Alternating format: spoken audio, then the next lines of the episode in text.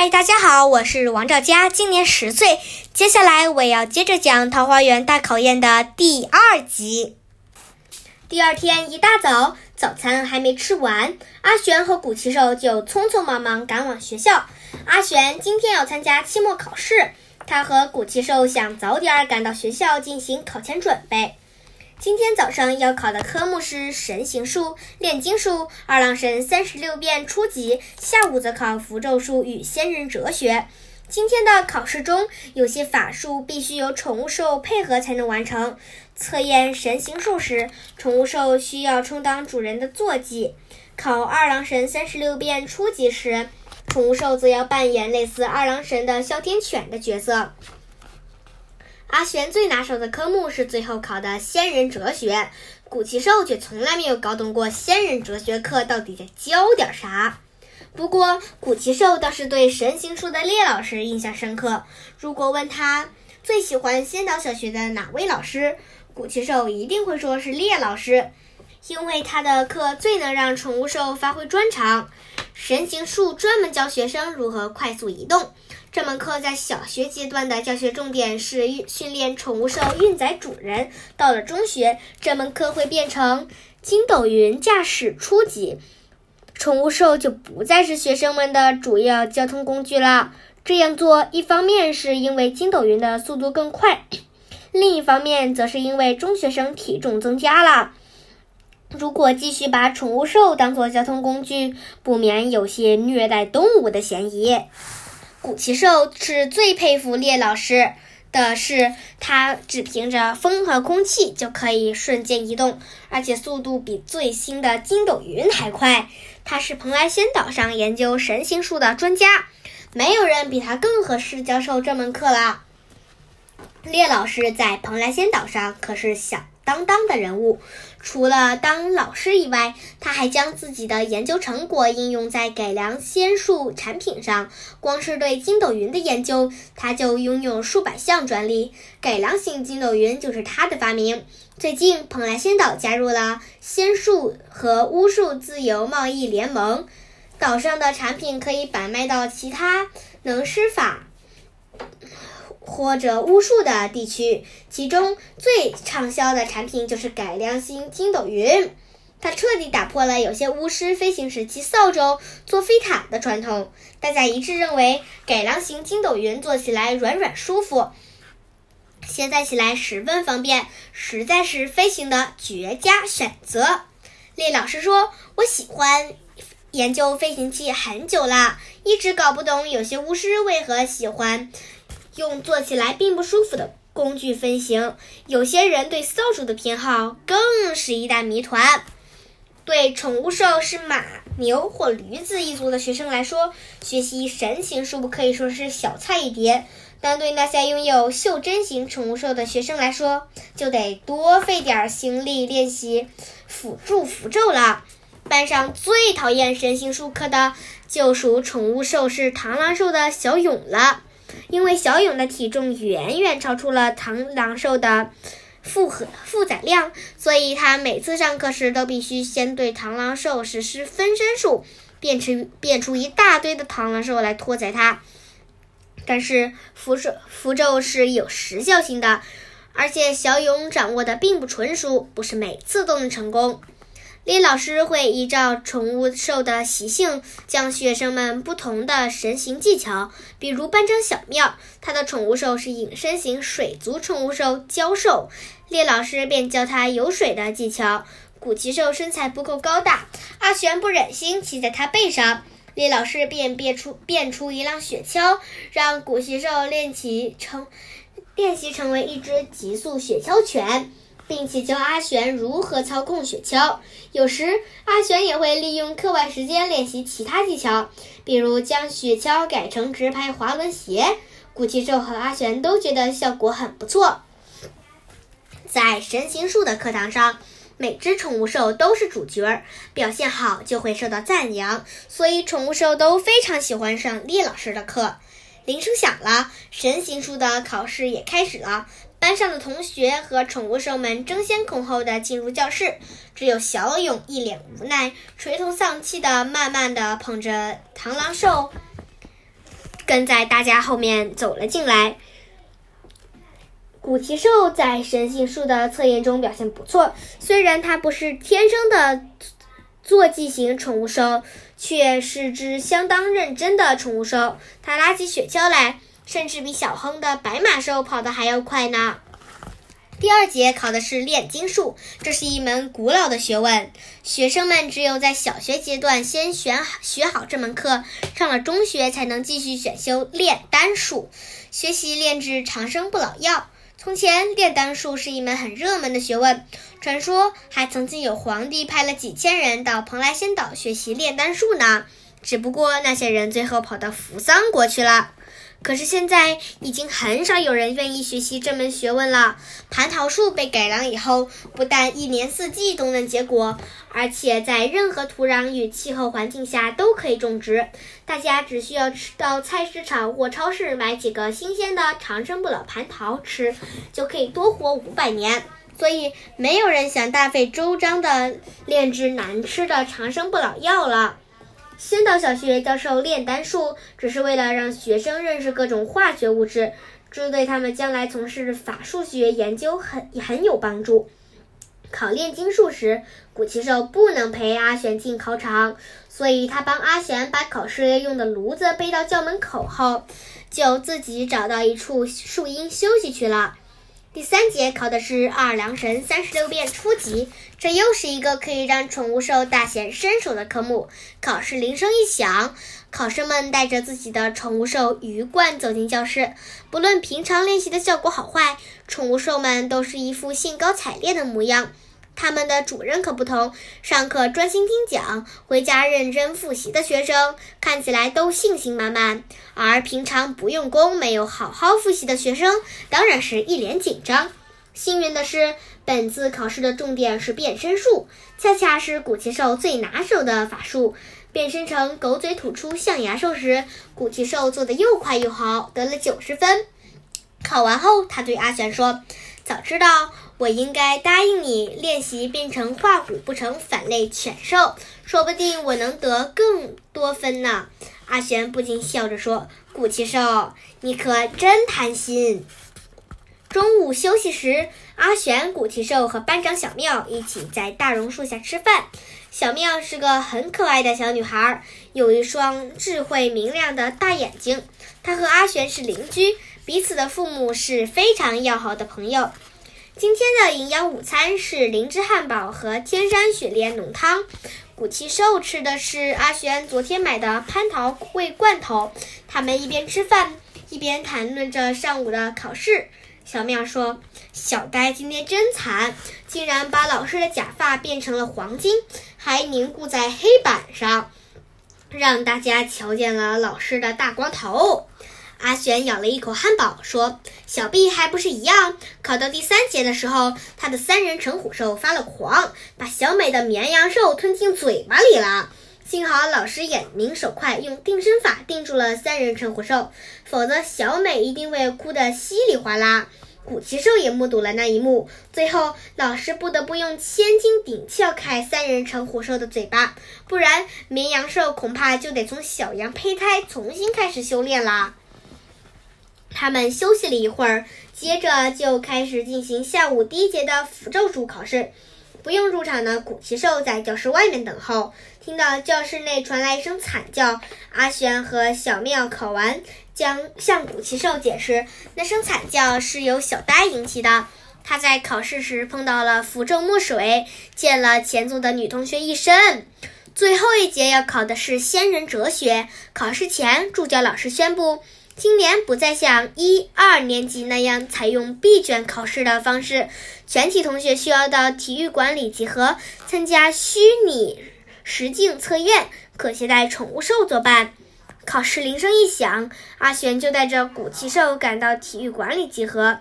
这时，一位胡子又长又白的老人骑着一只青牛兽进了体育馆，他就是教仙人哲学的老师。阿玄曾经对古奇兽提过，教仙人哲学的老师是除了二郎神杨戬老师以外，极少数在成年后还喜欢带着宠物兽的神仙老师之一。大人们通常喜欢随身携带筋斗云，他的宠物兽一只青色的大水牛更是十分罕见，看起来虽然跟普通的现身型宠物兽没什么不同，身体却能在夜里发出奇异的青色荧光，因此大家都称呼这位老师为青牛老师。青牛老师摸了摸胡子，对喧闹的学生们轻轻 了一声，大家立刻安静下来。想必大家都已经听说了。今年的考试方式跟往常不太一样，请各位先到这儿来，从我手中的竹篓里取出你们个人的锦囊。锦囊外面写有名称，你们可以依据自己的喜好来挑选能帮你们通过考试的锦囊。青牛老师一边把竹篓放在韵律教室的桃花心木地板上，一边提醒大家：“来吧，选好自己的锦囊，就可以准备进入帐篷参加考试了。”古奇兽发现体育馆内搭着一座大帐篷，助教老师在帐篷内煮了一锅小米粥，锅里冒出了一大股白烟。助教老师仍旧和平常一样打着瞌睡。他有一项特异功能，一打瞌睡就会变成一只大蝴蝶，醒来后又变成原来的模样，因此大家为他取了个绰号“蝴蝶助教”。同学们一窝蜂地拥上前抢锦囊，大家都想抢到有用却厉害的锦囊，好顺利通过考试。阿玄却一直站在原地。古奇兽问他为什么不抢，阿玄耸耸肩说：“算了吧。”竟然不知道考题是什么，又怎能知道哪一种锦囊最有用呢？干嘛去抢？还不如等等看剩下什么，免得跟大家争来争去。班长小妙拿到的锦囊上贴贴了“神兵器，所有锋利的武器”的标签。后来他又跟别人交换了一个锦囊，写着“智慧，所有书本上的知识”。不管是刀、枪还是剑，我都不敢用。小妙解释。恶霸小毕明明已经抢到了个锦囊，却还是将身旁某个同学的头打出一个包，一把抢走了那个同学的锦囊。但是才刚看了一眼锦囊上所写的字，他就皱起眉头，将它丢进竹篓里。原来锦囊上面写的是“无用之用”。小兵生气地说：“没有用的锦囊，要它干什么？”大家都选好后，阿玄捡起竹篓里剩下的最后一个锦囊，读着它的标签。无用之用，所有没有用的东西。他搔了搔头，脸上露出无奈的表情。没用的东西也可以当做法宝吗？古奇兽心想。这次考试，阿玄大概凶多吉少。等大家都拿到锦囊后，青牛老师说：“虚拟实境测验中有许多关卡等着你们去闯，大家必须。”正确使用自己的法宝，记住，锦囊内的法宝会随着各位的想法的变化而变化。如果使用错误，锦囊就会消失，那位同学的考试也随即结束。利用锦囊通过的关卡越多，使用锦囊的方式越正确，成绩就越高。通过最后一关的人可以得满分。为了鼓励你们团结合作，只要有人通过最后一关，全班的成绩一律由六十分开始计算。也就是说，将没有人需要在暑假期间到学校重学这门课程。老师希望你们努力通过这种怪兽和灵物的考验，通运用仙人哲学课上学到的知识解决实际问题。记住，除了锦囊和自己的宠物兽，同学间的互助合作也是一项有力的工具。青牛老师说完，比了比手势。同学们便带着自己的宠物兽进了考场。进入帐篷后，小妙跑到阿玄身边说：“阿玄，既然你抽到一个不怎么有用的锦囊，不如我们结伴同行吧。”老实说，我很喜欢你的古奇兽。唉，真希望我的小娇是只现身型宠物兽，能随时随地的陪伴在我身边。古奇兽心想：小妙每次都爱拿我当借口，以便接近阿玄，真是一点也不大方。不过，只有碰到阿玄或跟阿玄有关的事，小妙才会这么一副羞怯、放不开的模样。平常他可是一副大大咧咧、天不怕地不怕的模样。你难道不怕被我连累吗？阿玄不好意思地问。放心吧，我们一定能过关，听我的指挥就行了。小妙又恢复了平时大姐姐的模样。大家在烟雾弥漫的帐篷内集合完毕，烟雾随即慢慢散去，四周突然变成了一望无际的稻田。体育馆不见了，青牛老师不见了，连蝴蝶助教和他的锅小米粥也都不见了。班长小妙领着大家往前走了一会儿，只见田野上出现了一间小农舍，屋旁种了五棵柳树，其中一棵柳树的下面有一个人招了招手。一边大声喊着：“喂，你们是青牛老师的学生吗？”小妙立刻回答：“是的，我们是来参加仙人哲学课期末考试的学生。请问您就是要给我们出题的考题怪兽吗？”哈哈哈！别紧张，你们的关卡不在这儿，我是来帮助你们顺利抵达考场的。那人大笑着说：“你们可以叫我五柳先生，跟我来吧。”大伙跟着他来到村旁的小溪边，小溪两岸种满了桃树，树上开满了桃花。风一吹，花瓣像雪花般飘落下来，那景象真是太美了。岸边有一艘小木船，船上站着位渔渔夫。五柳先生指着那位渔夫说：“他会带你们前往考场桃花源。”班里的双胞胎胖兄弟觉得这艘船这么小，要运载班上十十几个人和宠物兽实在有些拥挤。另外，他们急着想试试手上的锦囊，于是哥哥大胖拿出他的财富——天下所有的金银财宝的锦囊，说：“我可以给你很多钱，麻烦您帮我找一艘更大的船，好吗？毕竟我们的宠物兽是体积庞大的白象兽。”五柳先生摇摇头说。恐怕不行，因为全村的船都到到大湖里捕鱼去了。再说这儿的人并不特别喜爱财富，对他们来说，能够工作才是件快乐的事。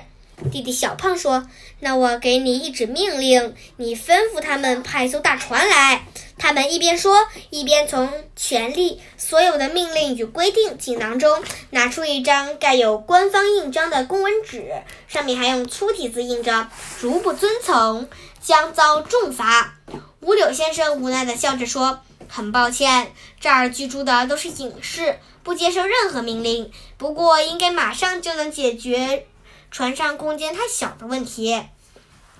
五柳先生的话还没说完，双胞胎胖兄弟的手上的锦囊都消失了。接着，兄弟俩和他们的宠物兽两只现生型白象兽都化成了一缕青烟。大家都被眼前这一幕吓坏了，有几个女生还哭了起来。小妙双手握拳，跳出来说。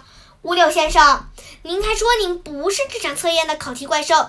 您把胖兄弟两人住到哪里去了？快把他们放回来！五柳先生摸摸他的小胡子，笑着说：“别紧张，胖兄弟俩都回到青牛老师那儿去喝小米粥了。我年轻的时候就是看不惯小官吏使用特权所欲，所以才躲到这儿来的。”想不到他们两人竟然还想用财富和权力影响我！难道你们没学过“不用五斗米折腰”的典故吗？那可是我的传奇故事呢！他们这种不成熟的行为，我实在看不下去了，所以才判他们出局。放心吧，他们不会有事的，只是提早交卷罢了。知道双胞胎胖兄弟没事，大家才稍微安心了。一个接一个上船，小妙牵着古奇兽最后上船。等大家全部上来后，渔夫立刻把船划离岸边。五柳先生在岸上向他们挥手，大声喊道：“各位要小心啊！考题怪兽随时有可能出现。”船上的空间太小的问题的确被解决了。但可怜的胖兄弟这么早就被迫交卷了，成绩一定不及格，有可能牺牲美好的暑假到学校上课。一想到这儿，阿玄和小妙不免替他们感到难过。见他们都很沮丧，小妙鼓舞士气说：“没关系，青牛老师不是说了吗？如果我们当中有有人通过了最后一关，全班同学就可以及格了。”胖兄弟也算是为了我们才出局的。只要我们大家能闯过最后一关，他们今年暑假就不必到学校补课啦。听到班长这么说，大家赶紧打起精神来。阿玄、古奇兽和小妙约定，为了双胞胎胖兄弟，他们一定要闯过最后一关。在顺流及顺风的优势下，小船航行的速度飞快，船上的学生被四周的风景深深吸引住了。他们从未见过如此美丽的桃花林。渔夫轻轻哼着歌曲，快乐地划着小船。哎呀！突然，渔夫大喊一声，然后像是怕撞着什么东西似的，奋力将船身右转，整艘船摇晃得相当厉害，随后竟然猛然停住了。渔夫赶紧跑到船头，对着溪水说：“老神龟，这些学生赶着去桃花源考试，您就不要恶作剧了，让条路好吗？”渔夫一说完，船上的学生和宠物兽都探头望着水面。古奇兽朝着溪水不停地狂吠。只见一只巨大的白龟从水里探出头来，它那隐约可见的龟壳直径近两米，几乎跟船身的宽度一样。臭渔夫，你明明知道我最讨厌女孩子了，竟然还敢一次宰这么多个！看我不把你的船弄翻才怪！白龟在水里喊着。小妙一听到“女孩子”三个字，马上跳起来，指着水面破口大骂：“你真是臭乌龟！女孩子怎么了？你竟敢欺视我们！”哼，女孩子都不是好东西！白龟一边生气地说，一边掀起一波波大浪，船上有些学生被吓哭了。渔夫立刻上前打圆场，他一把将小妙拉了过来，在他耳边轻声说：“其实老神龟恨女孩子是有原因的。多年以前。”老神龟云游四方的时候，不小心被一位渔夫网了起来。为了脱困，他就是法术托梦给皇后，请她帮忙。老神龟原本以为皇后是女的，应该比较仁慈，没想到皇后贪图他的龟壳蕴藏的法力，想利用龟壳来占卜，竟下令将他的龟壳撸走了，害得老神龟不但必须重新修炼，还被同伴耻笑了五百多年。用龟壳来占卜，灵验吗？阿玄问。一直在水里偷听船上动静的白龟得意洋洋地说：“当然灵验！我原本修炼了八百多年的功力，全都储存在了龟壳里。那位王后用它来占卜，听说连续七十二次去预言全部命中，这可不是一般龟壳可以办到的。那你到底想要怎么样？我们还要赶去考试呢。”麻烦你让开好吗？小妙气呼呼地对白龟说：“休想！不过既然你们是去考试，那就先让我考验你们一下，看你们过不过得了我这一关。”白龟露出狡诈的笑容：“好吧，放马过来！”小妙马上向白龟叫阵，渔夫和阿玄根本来不及阻止。哈哈哈！狂妄的小女孩，看我的厉害！白龟说着。吐出一道大水柱，一下子就把船打翻了。大家尖叫着掉进了水里，所有都忙着呼唤会游泳的宠物兽，还有的忙着打开锦囊。小毕和他的好朋友们坐在小只的鳄鱼兽身上，一会儿下沉，一会儿浮起。有的不会游泳的同学紧张万分地打开了他的石器，所有。石制品锦囊念咒语变出一艘大石船，结果连人带船吃了下去。他和锦囊瞬间化作一缕青烟，回到青牛老师那儿去了。这时，小妙的宠物兽小娇就派上用场了。它被主人召唤出来，在水中救起了小妙和阿玄。古奇兽虽然会狗刨式游泳，但它自顾不暇，根本没办法救主人。一看见阿玄和小妙安全获救，古奇兽赶紧朝他们大喊：“渔夫，你们的同学和一些宠物兽还在水里呢！”小妙站在小礁背上，想从智慧锦囊里拿出法宝救他们，但是锦囊打开了，他却想不出办法，只好放弃。锦囊的主人若是没有灵感，锦囊是不会发出作用的。小妙催促阿玄快想想办法。此时。阿玄灵机一动，凑到小妙耳边说：“我记得青牛老师曾在课堂上说过，他有一位朋友曾收到过一份礼物——超级大葫芦，因为它实在太大了，不适合当水瓢用，摆在家里又占地方。大家都说那是个没用的礼物。眼下，如果我们把大葫芦剖开，放进这条溪里，它不就相当于两艘大船了吗？”小妙点头赞成，阿玄便打开无用之用锦囊，念了句召唤咒，锦囊便动了一下，瞬间变出一个超级大葫芦，比被白龟弄翻的渔船还大。阿玄连忙命命令古奇兽变身成狗嘴吐出象牙兽，并催促他：“古奇兽，快用你的大牙剖开大葫芦！”古奇兽用变身后露出的大象牙剖开了大葫芦，空心大葫芦顿时变成两艘大船。渔夫同学们和宠物兽纷纷登上葫芦船，逃过了一劫。大家惊魂未定，白龟却冲了上来。小喵大叫：“我想到啦！”我知道是有办法制服这只大白龟啦！他站在小教头上，对着一个头上扎着辫子、正坐坐在葫芦葫芦船里哭泣的小女孩说：“小珍，快打开你的历史锦囊，把上次捕到大白龟的渔夫叫出来。”小珍擦擦眼泪，回了一声“好”，然后立刻将手上的历史所有曾经出现过的人事物锦囊打开，念了道召唤咒。不一会儿，一位古装打扮的渔夫出现在小庙身边。渔夫惊讶地叫：“这是哪里呀？”大白龟刚好出到小庙身旁，一抬头看见这位渔夫，当场吓一大跳。“你不是老鱼吗？”白龟惊讶地说。他立刻看穿了小庙的心思，说：“你以为把老鱼找来，我就会害怕吗？上回被他网住，是我一时疏忽，我怎么会犯同样的错误？”白龟的话还没说完，渔夫老鱼就跪下了，说：“神龟恕罪，上次是罪民不小心将您网了起来。依照我们的习俗，在水里捕捉到神灵之物，本应好好伺候照料，再放生到水里去的。没想到，不知是谁告的密，我捕到神龟的消息被王后知道了，他要将。”他要我将您呈现上去，我一家十几口人都靠皇家发的薪水生活，我也不敢拿自己脖子上的人头开玩笑，只好乖乖的将您交出去。我本以为王后只是想供养活神仙您，没想到他竟然捞了那客来占卜。我听说后也大吃一惊。再后来，我出海捕鱼就厄运连连，一定是因为触犯了您，神龟呀，请您恕罪呀。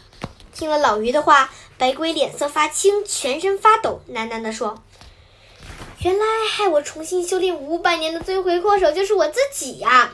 我有能力给人托梦，修行的功力可以让龟壳连续七十二次占卜均无失误，可是竟然不能预知托梦会害了自己！天哪，是我自己学艺不精，自作自孽，不可活！现在……”我还迁怒到这群无辜的学生身上，实在太惭愧了。看到眼前这一幕戏剧性的转变，大家不禁愣住了。只有小妙镇定地对大白龟说：“现在你不会再怨天尤人了吧？如果你愿意，不如帮我们早点抵达桃花源。那有什么问题？桃花源就在前面不远的地方。”说完，大白龟的两只脚分别抵住两条葫芦船。推着船向前滑行，小毕一伙人也赶紧登上船和大家会合。